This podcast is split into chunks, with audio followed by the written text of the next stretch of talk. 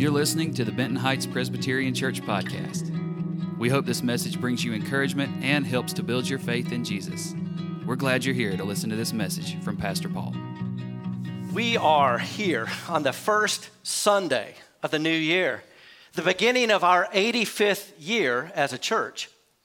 And instead of talking about the church and Jesus' mission for the church just on one Sunday, because here we are at the beginning of the year, I want us to go into a new sermon series devoted to understanding, studying the history of the early church and what it will mean for us in 2024.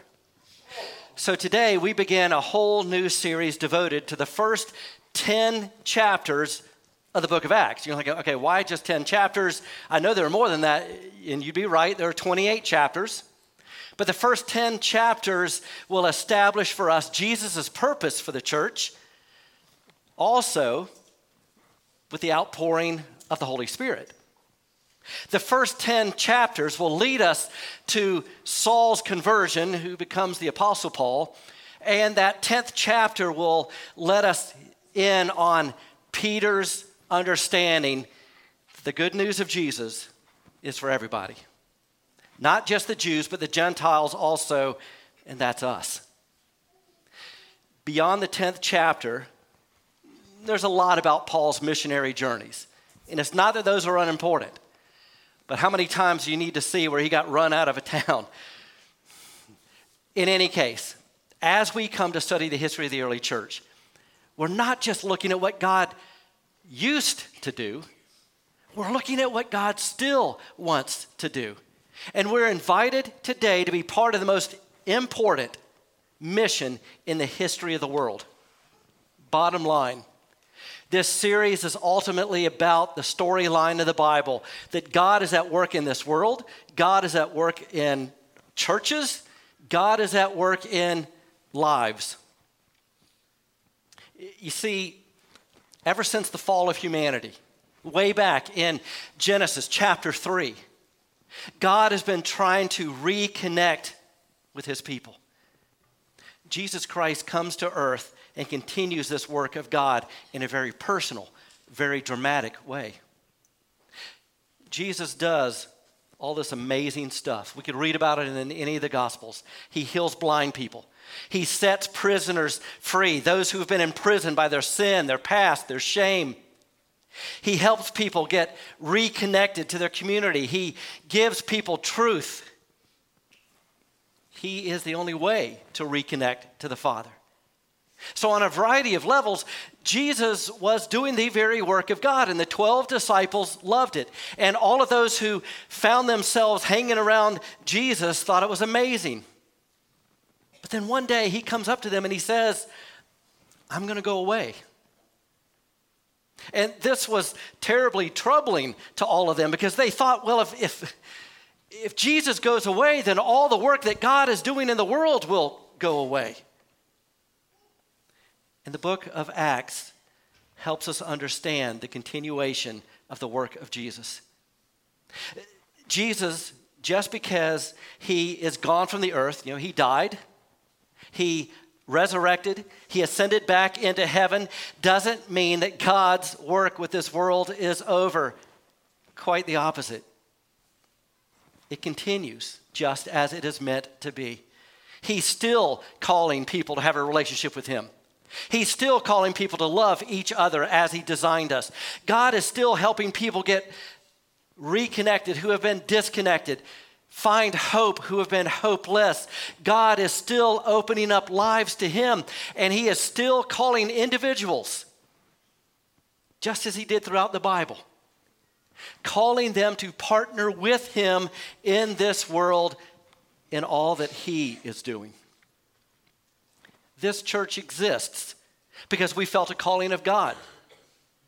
That God has called us to do something beyond ourselves, to operate in a power beyond our natural abilities, to be used by Him to reach others, to then be connected to God, so that their marriages can be restored and their captivity to whatever it is that has enslaved them be ended.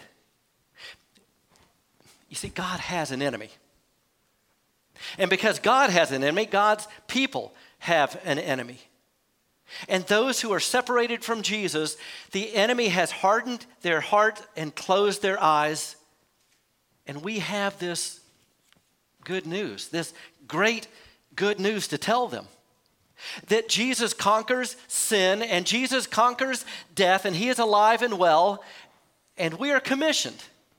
We are sent on a mission into a world to tell others about the victory of Jesus. And it all begins right here in Acts chapter 1. And if you've ever wondered, how did churches come into existence? Why is Benton Heights even here? We'll see this at the beginning of the book of Acts. First, we're going to start with Jesus' life, though, in the first three verses of Acts. Here's how it begins In my former book, Theophilus. All right, so where the author starts this is talking about his former book, his first book. He's writing about the Gospel of Luke. Some of you knew that.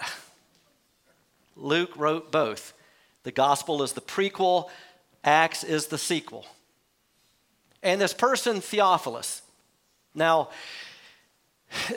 there are some people who debate this and think, well, Theophilus is not really a person, it's just all believers, because the name, in, it's a Greek word name that literally means lover of God. Well, that could be any of us, right? Anybody who believes, anybody who belongs to Jesus loves God. But this is a person. Because when Luke writes his gospel, he's writing to Theophilus, but he uses a significant title of authority. He says, Most excellent Theophilus. That's someone in leadership, that's someone in, in a role that has authority. And so we believe that this Theophilus was a wealthy man who underwrote Luke's journeys. Because Luke is tasked with investigating, researching all of the events that he writes about in his gospel. Now you can imagine the time, the money it would take to travel all over Israel to get eyewitness accounts. This would take months going from town to town, asking individuals to talk about what it was like to be in Jesus' presence, to be healed by him, to have an encounter with him. In my former book, Theophilus, I wrote about all that Jesus began to do and to teach. Here, Luke is telling us that back in his gospel, he recorded the things that Jesus did, the things that Jesus said. So these are Jesus' works and his words. We'll say more about that in a moment. I wrote about all that Jesus did and said until the day he was taken up to heaven after giving instructions through the Holy Spirit to the apostles he had chosen. Now, we're going to see Jesus talk a lot about the Holy Spirit over the next several weeks. He's going to talk about the Holy Spirit, uh, Luke is, anyhow, in practically every study of this series.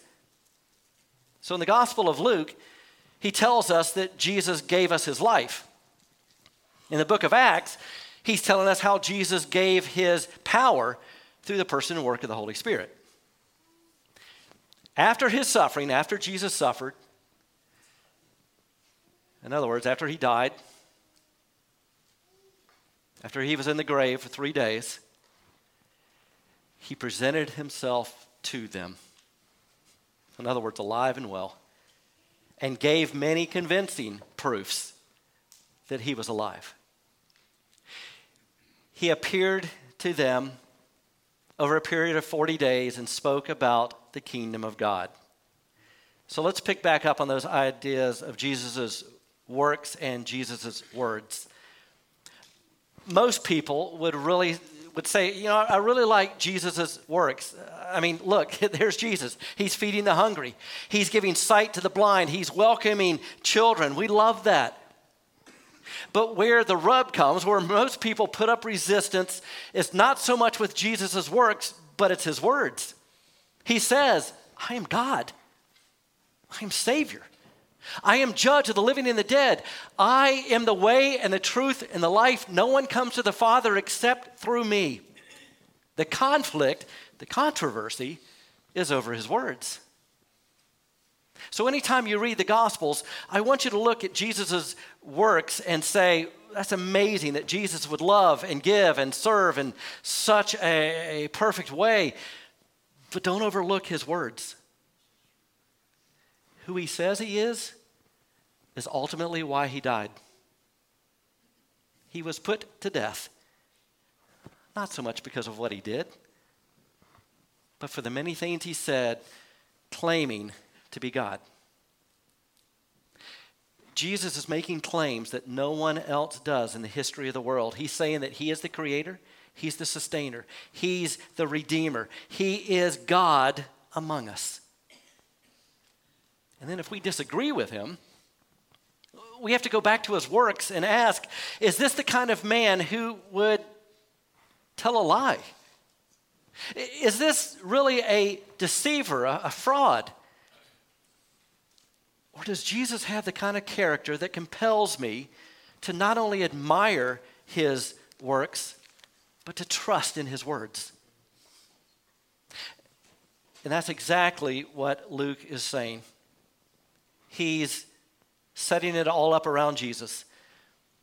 When it comes to Jesus' works, it's not just the physical miracles that he performed, it's ultimately his sinless life his death in our place on the cross for our sins. It's his burial and resurrection, and that constitutes the heart of Jesus' works. And then when he tells us, you can be forgiven. When he tells us that we can be free from sin, that we can trust him, that we can have eternal life, then his words and his works come together. And then Luke continues in the book of Acts to show the implications of Jesus' resurrection, that the living Jesus, what he does to and through his people. So he begins by telling us about Jesus' life, and then he transitions to telling us about Jesus' power. Luke says on one occasion, while Jesus was eating with them, he gave them this command Do not leave Jerusalem, but wait for the gift my Father promised. The gift, of course, is the Holy Spirit. How do we know that? Two things. Number one, Jesus promised the coming of the Holy Spirit over and over in his teachings. And number two, he's about to make it pretty clear. And as for the wait, the disciples must wait.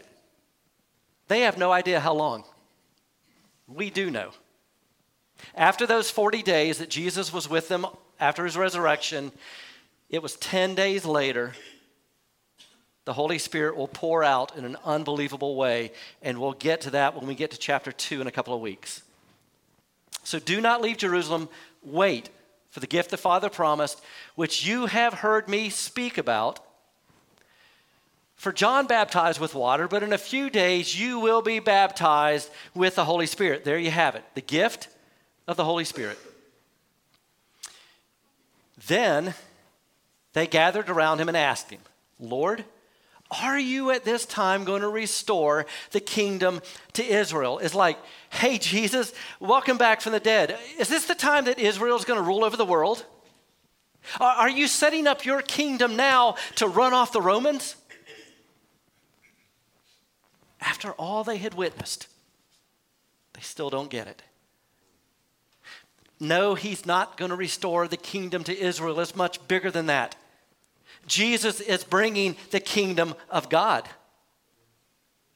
So Jesus answers them It is not for you to know the times or dates the Father has set by his own authority. Do you hear that? No one knows. I wish all the authors of the books that speculate when Jesus is coming back would reflect back on this passage and remember it, call it to mind, take it to heart, no one knows.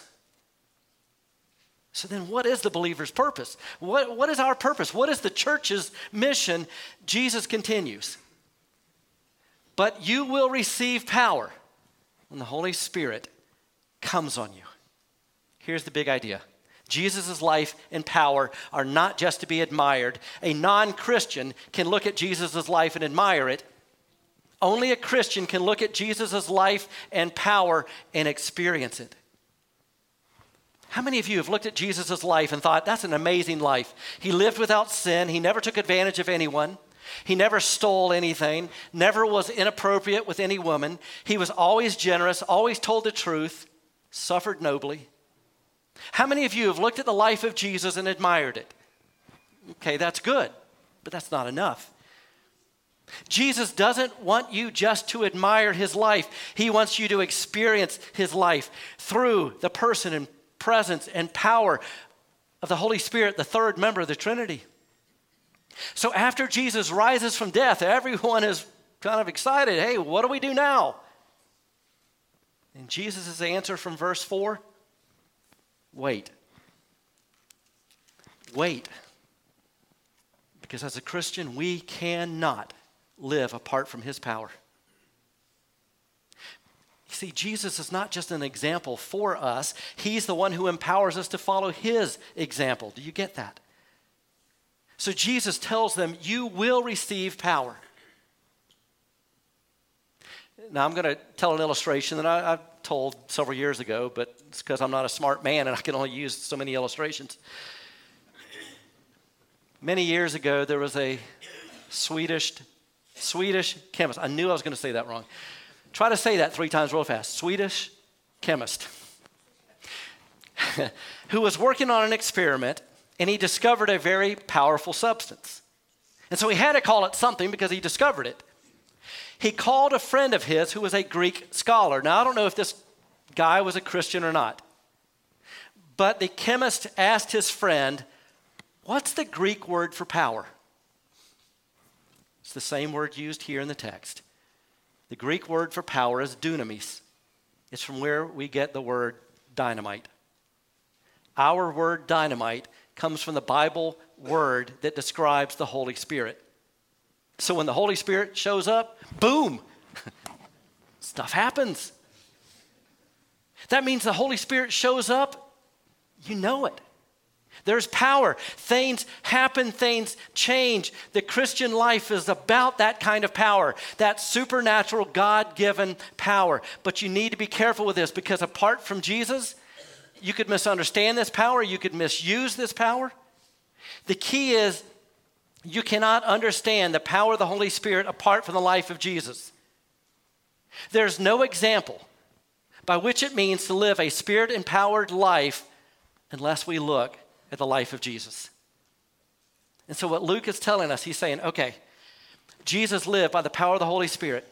He lives without sin. He dies for our sin. He rises for our sin. He evidences it for 40 days and tells his people, don't go into ministry yet. Wait. You need power. The Holy Spirit is going to come to cause you to be like me. That's why the former book, the Gospel of Luke, and this latter book, the book of Acts, go together. So in the Gospel of Luke, there's this perfect relationship between Jesus and the Holy Spirit. Jesus was conceived by the power of the Holy Spirit through his mother Mary. Remember at Jesus' baptism. And by the way, the reason why we're celebrating the sacrament of the Lord's Supper today, this is a significant day in the life of the church because it is a remembrance of Jesus' baptism. Remember at that baptism, God the Father speaks from heaven. The whole Trinity is there. God the Father speaks. Here's Jesus, the Son of God, the second member of the Trinity, coming up out of the water. Who descends on Jesus? The Holy Spirit in the form of a dove. This is to show publicly that he is anointed by the Holy Spirit. He is indwelt by the Holy Spirit. He is filled by the Holy Spirit. He is empowered by the Holy Spirit. That's why this is public, so that everybody can see it. This wasn't for Jesus' understanding, he already knew it. It's for our understanding. Now, let me say this all of this is either true or some of the most arrogant statements ever uttered in the history of the world. Jesus was led by the Spirit, empowered by the Spirit. He was filled with the Spirit, suffered by the power of the Spirit. He persevered by the power of the Holy Spirit. He loved by the power of the Spirit. He engaged in spiritual conflict with demons by the power of the Holy Spirit. He prayed in the power of the Holy Spirit. He trained others in the power of the Holy Spirit. He humbly, for the first 30 years of his life, took on the job as a carpenter, humbly serving in an obscure small town in a poor family by the power of the Holy Spirit, and he died still filled and led by the Holy Spirit. So, hear this to be spirit filled is not to avoid suffering. Sometimes it's you will suffer is to suffer well. Sometimes the Holy Spirit will not get you around suffering, He'll get you through suffering. That was the case with Jesus. And Jesus, we read elsewhere in the New Testament, was raised from death by the power of the Holy Spirit. And in that same section of Scripture, it goes on to say this The Spirit of God, that same Spirit, that same power, who raised Jesus from the dead, lives where? In you. Lives in you. The Christian. So that you don't just admire the life of Jesus, we experience the life of Jesus. Now, all of this, friends, is for mission. It's not just so you and I can be better persons. It's not that we can achieve our potential, meet all our objectives, be all you can be. That's the army.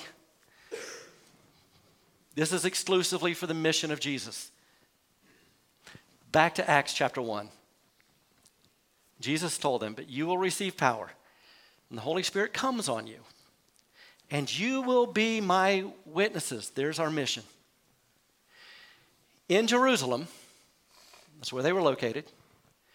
In all Judea, that's the larger region, so that would be like saying Monroe and Union County. Samaria, which is the next region over, into the ends of the earth.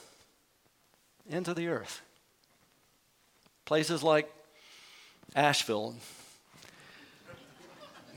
West Virginia, Miami.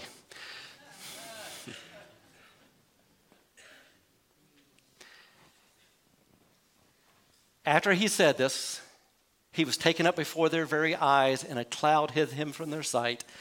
They were looking intently up into the sky as he was going when suddenly two men dressed in white stood beside them. Those are angels. Men of Galilee, they said, why do you stand here looking into the sky? This same Jesus, who has been taken up from you into heaven, will come back in the same way you have seen him go into heaven. And that explains to us where Jesus is today. Now, why all of this? Here's the big deal it's not about your mission, it's not about my mission, it's about his mission. It's Jesus' mission. We're all a part of it. So, as a church, you need to know this. We are supposed to be on his mission. So, our mission is to simply do what Jesus told us to do. You get that? He said that we would be his witnesses. That's the mission. So, let's talk about Jesus' mission. Here are three things you've got to know. Number one, the mission is under his sovereign rule.